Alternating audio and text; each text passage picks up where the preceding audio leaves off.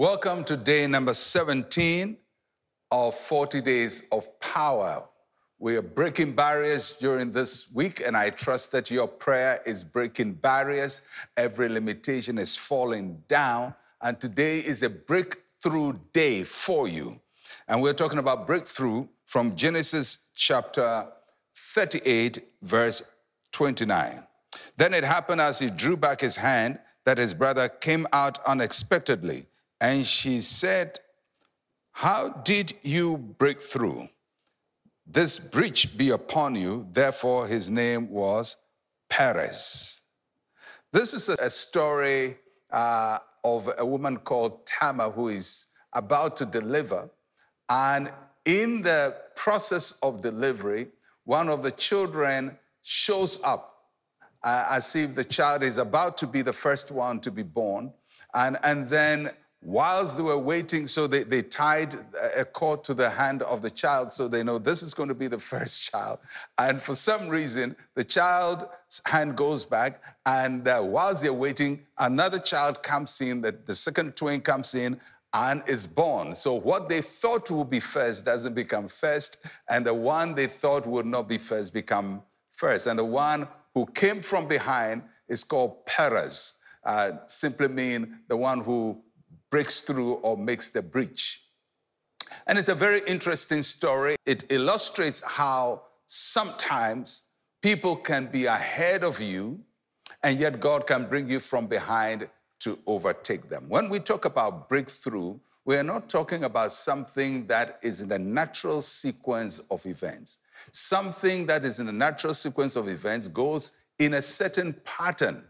And all things being equal, that's how it's going to be. But when we say it's a breakthrough, it means that it goes outside of the natural order and something unexpected happens. And I believe that in these days, as we pray, the God of the breakthrough is with you, and something unexpected is going to happen. Somebody who is at the back of the line is about to be shifted to the front of the line. Somebody who people said, it's not your time, it's not your turn, you can't do it. All of a sudden, you're going to shoot to the forward because people can say it's not your time, but when God says it's your time, it's your time. It's your time to win. It's your time to break through. It's your time to overcome. It's your time to be healed. It's your time for deliverance. It's your time for blessing. It's your time for abundance. Whatever it is you're believing God for, don't wait for somebody to say, it's your turn before you move on. Listen to the Lord. And probably He's telling you, your brother has shown up, others have shown up, but step into your destiny. And this child did exactly that. And I like how the mother and the midwives were, were astounded. They said, How did you break through? How did you, how did you make it?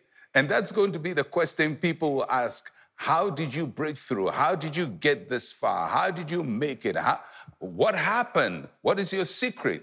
Well, we know the secret. The secret is the Lord God Most High who knows how to take people who are down and lift them high. He takes somebody who has nothing and makes something out of them. He takes people who are in the valley and puts them on the mountaintop. How did you make it? The Lord made you. The Lord did it for you and the Lord will make it for you. The Lord will do it for you. And I trust God that in this season, as we wait on Him, as we pray, as our hearts are burdened to the Lord, as we worship, as we become sensitive to the Holy Spirit, as we become sensitive to the direction of the Lord, God will give you one instruction that will shoot you from where you are to the place where He wants you to be.